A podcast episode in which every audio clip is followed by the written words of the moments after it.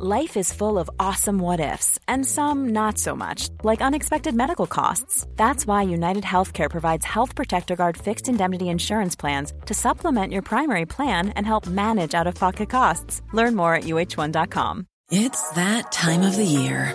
Your vacation is coming up. You can already hear the beach waves, feel the warm breeze, relax, and think about work.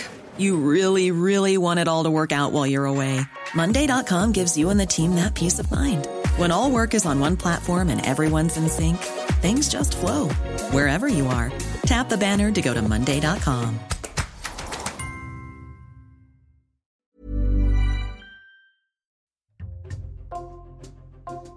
Bonjour, c'est Jules Lavie pour Code Source, le podcast d'actualité du Parisien.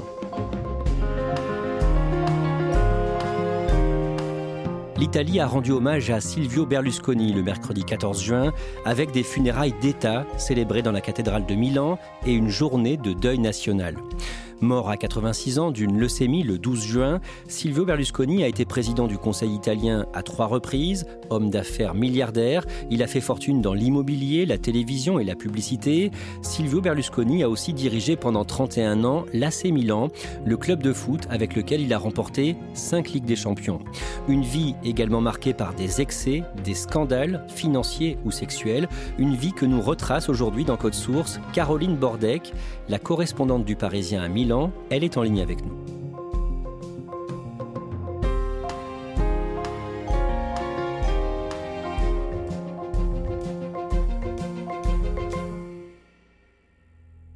Eh, in un flash di agenzia è morto Silvio Berlusconi. Oh. Eh, no.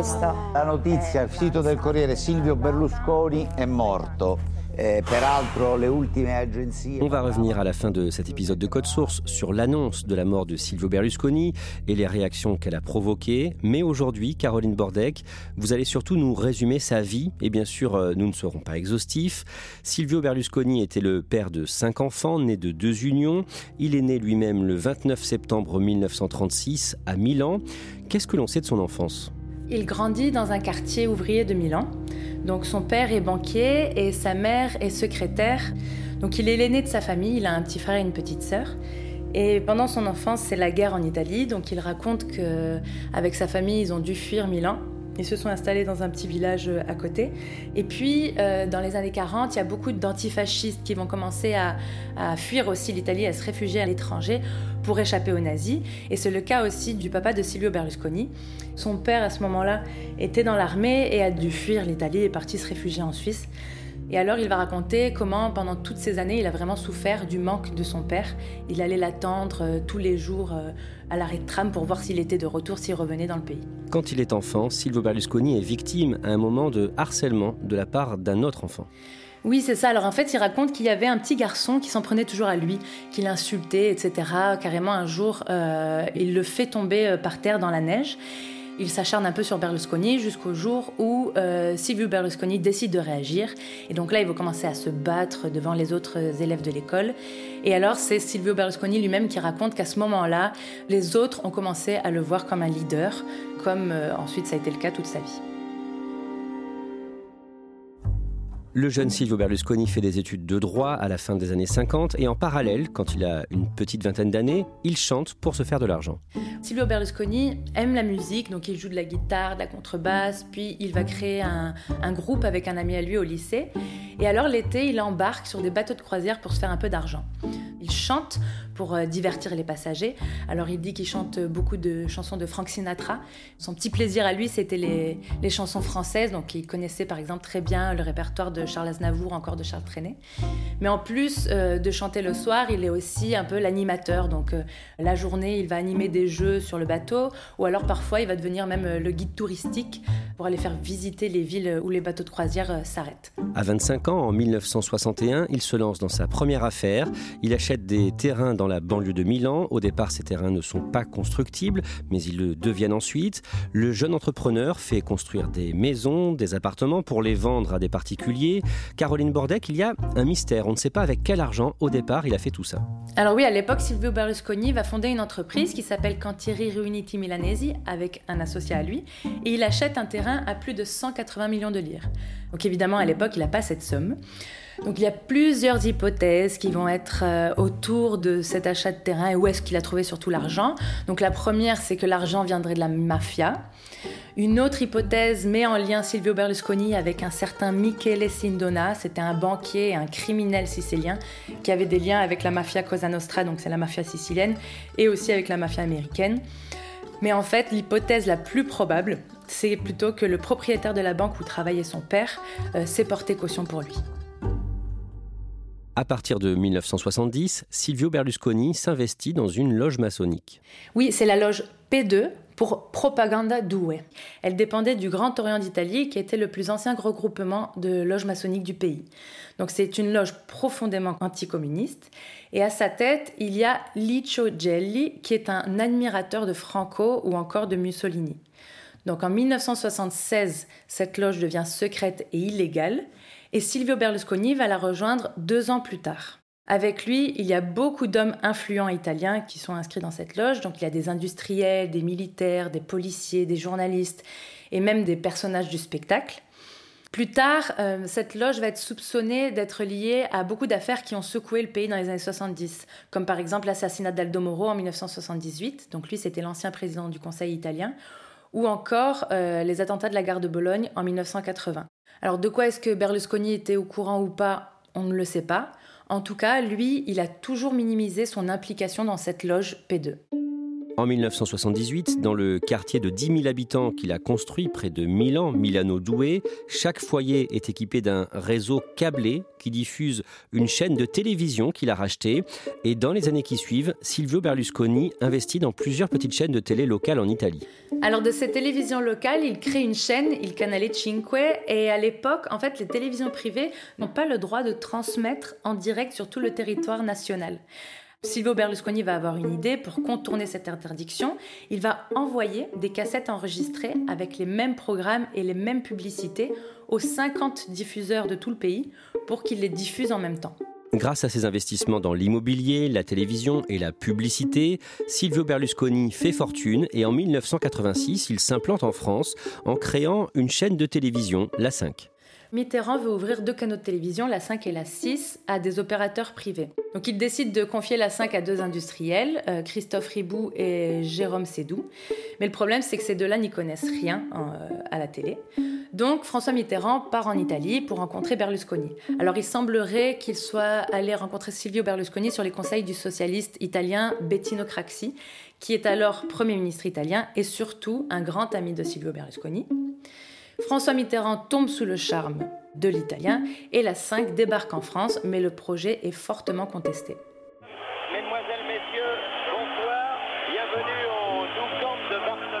Silvio Berlusconi a fait l'acquisition de l'un des clubs de foot de sa ville en 1986, l'AC Milan, et dès 1989, ce club brille sur la scène européenne. Le 24 mai 1989, les Milanais sont en finale de la prestigieuse Ligue des Champions, finale disputée à Barcelone au Camp Nou contre les Roumains de Bucarest.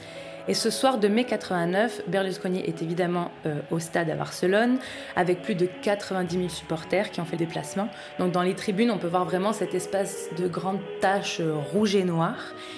Et puis au coup de sifflet, on voit Berlusconi qui descend sur le terrain pour aller euh, célébrer avec les joueurs de l'équipe. Alors que les joueurs de Milan se passent maintenant la Coupe d'Europe de main en main en triomphe leur entraîneur. Non, non, c'est Berlusconi est également porté en triomphe par toute l'équipe du Milan AC.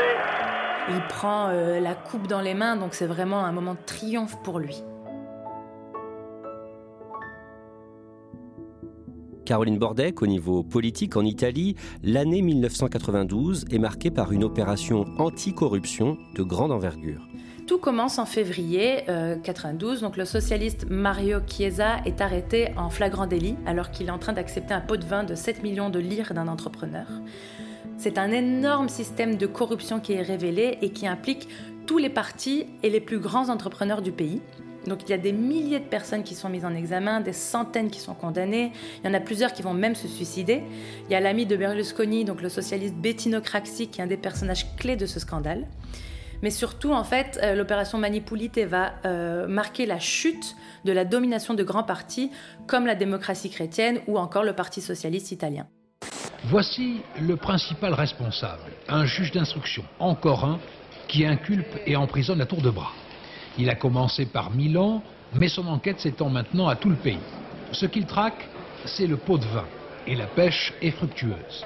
Il y a de tout, des maires, des députés, des ministres, mais aussi des architectes, des directeurs d'hôpitaux, des responsables de transport public, bref, tous les fonctionnaires qui concourent à l'aménagement d'une ville ou d'une région.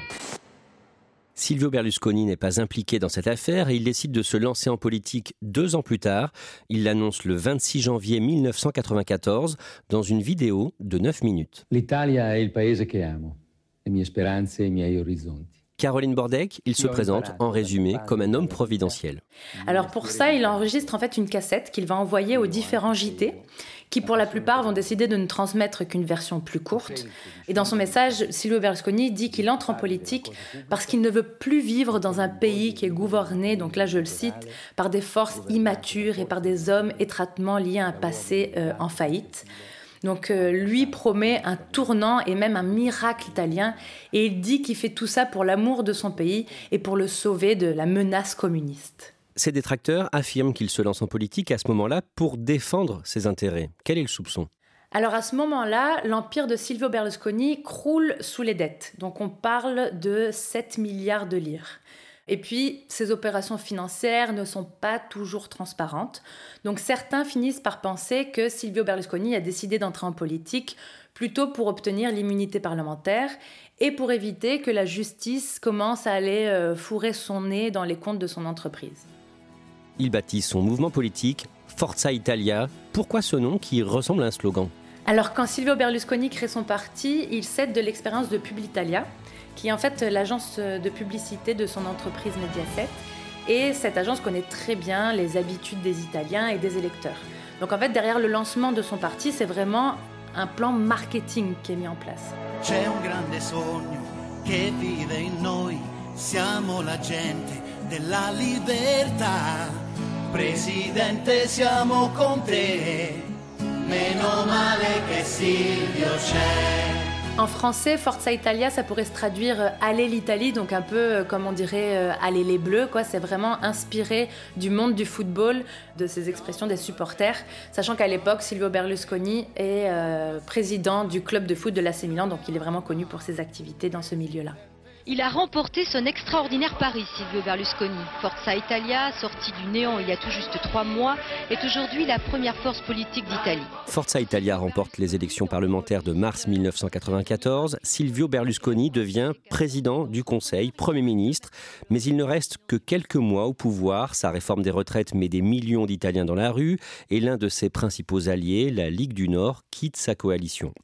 En 2001, Silvio Berlusconi fait un retour avec une nouvelle coalition de droite. Il remporte les élections au mois de mai et il redevient président du Conseil.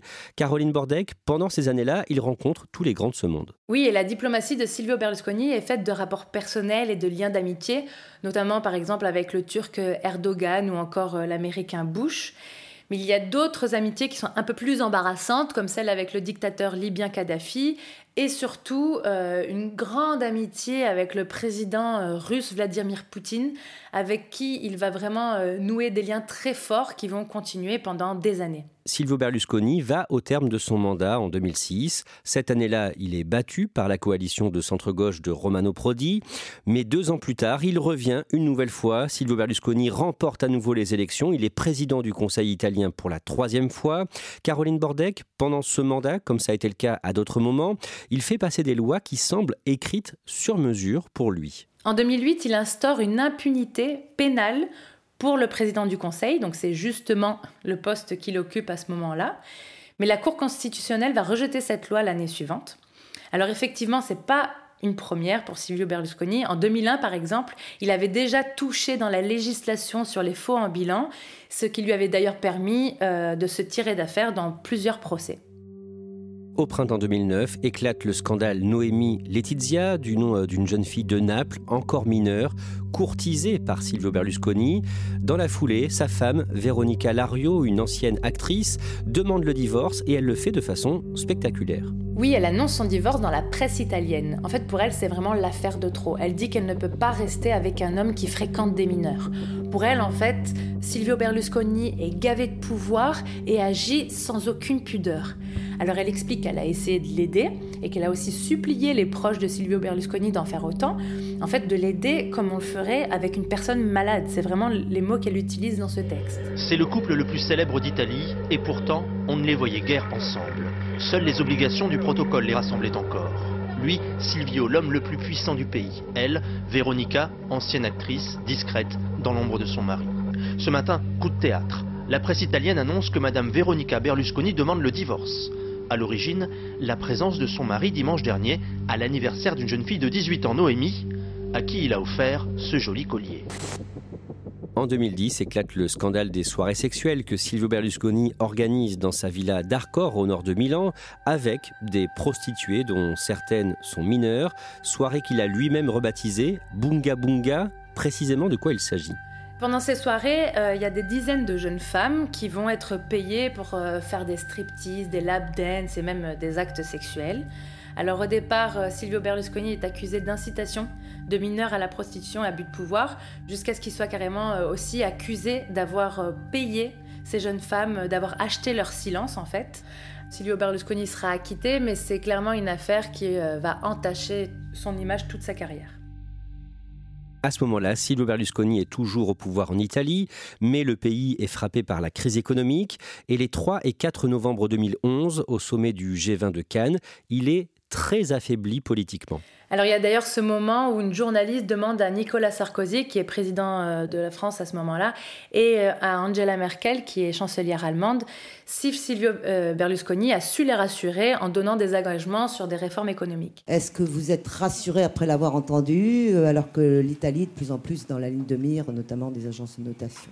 Alors on voit les deux qui se regardent longtemps puis qui finissent par s'échanger un sourire, ce qui va d'ailleurs provoquer un, rire général dans l'Assemblée. Nous étions ensemble dans ce rendez-vous. Nous faisons confiance au sens de la responsabilité de l'ensemble des autorités italiennes. Et c'est un moment assez fort qui montre en fait bah, les grandes difficultés et l'absence de crédibilité auxquelles doit faire face Berlusconi et finalement toute l'Italie. Quelques jours plus tard, la coalition de Silvio Berlusconi éclate. Le 8 novembre, le président italien annonce la démission à venir du gouvernement Berlusconi. Ce qu'il fait, Silvio Berlusconi démissionne le 12 novembre. Il vit ces événements, je cite, comme un coup d'État. Dans les années qui suivent, les mauvaises nouvelles s'accumulent pour lui. Alors oui, il va vivre l'un des plus gros coups durs de sa vie. Pour la première fois, il reçoit une condamnation définitive et c'est pour fraude fiscale. Donc c'est la première et d'ailleurs la dernière fois qu'il aura une condamnation euh, définitive. Alors euh, il devient inéligible et il est expulsé du Sénat. À l'époque, il a 77 ans, donc il ne fait pas de prison, mais par contre, il va faire euh, quelques mois de travaux d'intérêt général dans une maison de retraite. Silvio Berlusconi apparaît puis rentre seul dans le dispensaire Sacra Familia près de Milan. Silvio Berlusconi doit aller en prison, pas ici. Laissez-moi tranquille. Car Silvio Berlusconi ne rentre pas en prison, mais bien dans cette maison de retraite médicalisée. C'est là qu'il effectue ses travaux d'intérêt général, un des volets de sa condamnation pour fraude fiscale. Mais il en faut plus pour venir à bout du cavaliere. Sourire aux lèvres toujours, il tente de retourner la condamnation à son avantage. Je dois dire que cette condamnation, au fond, me fait plaisir, parce que pendant toute ma vie, je me suis efforcé d'aider les personnes dans le besoin. Faire parler de soi à tout prix pour continuer à vivre, une méthode que Silvio Berlusconi maîtrise à la perfection. Par la suite, donc, il va enchaîner effectivement euh, les, mauvaises nouvelles. Il est condamné à verser une pension d'1,4 million d'euros par mois à son ex-femme. Alors qu'il se remet à peine d'une opération euh, à cœur ouvert, il y a aussi euh, l'entreprise française Vivendi qui tente de prendre le contrôle de son entreprise à lui, Mediaset. En 2017, il doit vendre l'AC Milan qui perd trop d'argent. Il cède le club à des investisseurs chinois pour plus de 700 millions d'euros. Caroline Bordec, malgré tout, il a réussi à construire un, empire bah, Oui, en fait, Silvio Berlusconi euh, reste l'un des trois hommes les plus riches d'Italie. Et au début des années 2020, sa fortune est estimée à environ 6,5 milliards d'euros. Au niveau personnel, Silvio Berlusconi, qui était séparé euh, de la mère de ses trois derniers enfants, a une nouvelle compagne, une députée de son parti Forza Italia, Marta Fassina, une ancienne mannequin qui a 53 ans de moins que lui. Caroline Bordec, concernant la politique, en 2022, à 85 ans, Silvio Berlusconi rêve de devenir président. Oui, c'est ça. En janvier 2022, donc le mandat de Sergio Mattarella, qui est à ce moment-là le président de la République italienne, touche à sa fin. Donc lui, il dit qu'il ne veut pas renouveler un nouveau mandat. Bon, c'est ce qu'il fera finalement. Et euh, les parlementaires doivent donc élire son successeur. Alors Berlusconi voit ça comme un nouveau défi. Il va donc essayer de convaincre les parlementaires et pour ça, il va pas être radin en, en cadeaux et en appels. Il va même aller jusqu'à s'offrir une page de pub dans la presse nationale pour vanter euh, ses mérites et alors il se présente en héros de la liberté. Alors finalement, euh, il a quand même une santé bien fragile, donc ses proches tentent de le dissuader. Puis en plus de ça, il voit que finalement, il y a peu d'enthousiasme face à sa, à sa, candidature. Du coup, il décide de renoncer. Il va quand même avoir sa revanche puisque en septembre, il va être élu sénateur. Silvio Berlusconi est vieilli, il est affaibli par une leucémie chronique. Ses sorties publiques se font de plus en plus rares. Oui, alors euh, il y a une, image qui a marqué en octobre dernier au Sénat. Donc on le voit qui marche euh, jusqu'à l'urne pour voter, mais il se déplace mal, donc il est aidé euh, par une ministre. Il rentre dans l'isoloir, puis il ressort du mauvais côté, donc il est complètement confus. Il n'arrive plus à camoufler sa condition, alors qu'il fait tout pour se montrer encore en forme. Il continue quand même à donner le change parce qu'il reste encore très actif, par exemple sur les réseaux sociaux, et notamment sur Instagram ou encore sur TikTok. Le lundi 12 juin, le matin, la mort de Silvio Berlusconi est annoncée aux Italiens par les présentateurs de l'une de ces chaînes de télé, Canale 5. Ils sont visiblement émus. La journaliste est au bord des larmes. È morto Silvio Berlusconi. Eh, noi andiamo. Francesco, da... fai tu perché io. No, capisco. Eh, non abbiamo da... ancora. Mm... Caroline Bordec, l'homme divisé bien sûr, également en Italie. L'Italie est vraiment profondément divisée sur le personnage de Silvio Berlusconi. Et évidemment, les réactions euh, après son décès le sont tout autant. Donc il y a tout autant ceux qui estiment que Berlusconi est responsable de tous les, maux euh, du pays, et puis de l'autre côté, il y a vraiment ces fervents euh, admirateurs qui ont l'impression d'avoir perdu un, un, homme fort, un leader, un, un certain, on même parlé de Dieu, enfin, donc il y a vraiment tout type de réactions. À la télévision, euh, on voit aujourd'hui plutôt des hommages qui ont tendance à se répéter, euh, surtout sur ces chaînes à lui euh, du groupe Mediaset. Malgré ça, Silvio Berlusconi a eu droit à des funérailles de grande envergure. Le 14 juin, ce sont des funérailles d'État qui ont été organisées pour euh, Silvio Berlusconi. Donc, ce sont en fait euh, des obsèques qui sont financées par euh, l'État italien. È l'abbraccio di chi questo pomeriggio era presente all'ultimo saluto, i funerali di Stato, i migliaia arrivati da tutta Italia, ammiratori dell'uomo e del politico, dello sportivo e dell'imprenditore. Dentro la cattedrale, 1800 persone. Alors elles ont été organisées à Milan, dans la cathédrale du Duomo, cette grande cathédrale, la plus grande cathédrale de la ville. Il y a eu même des, des écrans géants qui ont été placés pour permettre aux personnes qui ne pouvaient pas être physiquement dans le Duomo de suivre la cérémonie. Il y a aussi une journée de deuil national qui a été décrétée. Et ça, c'est la première fois que ça arrive pour un ancien président du Conseil. Jusqu'à présent, ça avait été décrété seulement pour des présidents de la République italienne.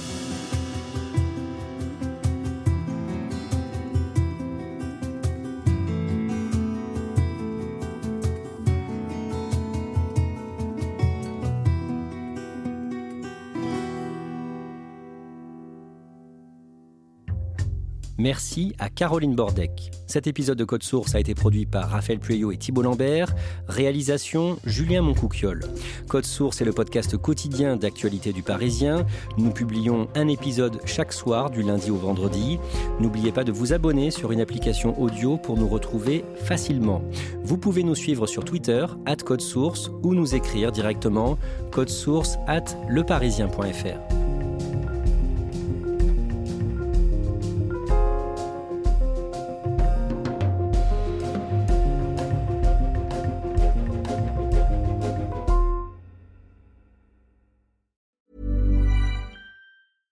Small details are big surfaces. Tight corners are odd shapes. Flat, rounded, textured, or tall. Whatever your next project, there's a spray paint pattern that's just right. Because Rust new Custom Spray 5 in 1 gives you control with five different spray patterns. So you can tackle nooks, crannies, edges, and curves without worrying about drips, runs, uneven coverage, or anything else. Custom Spray 5 in 1.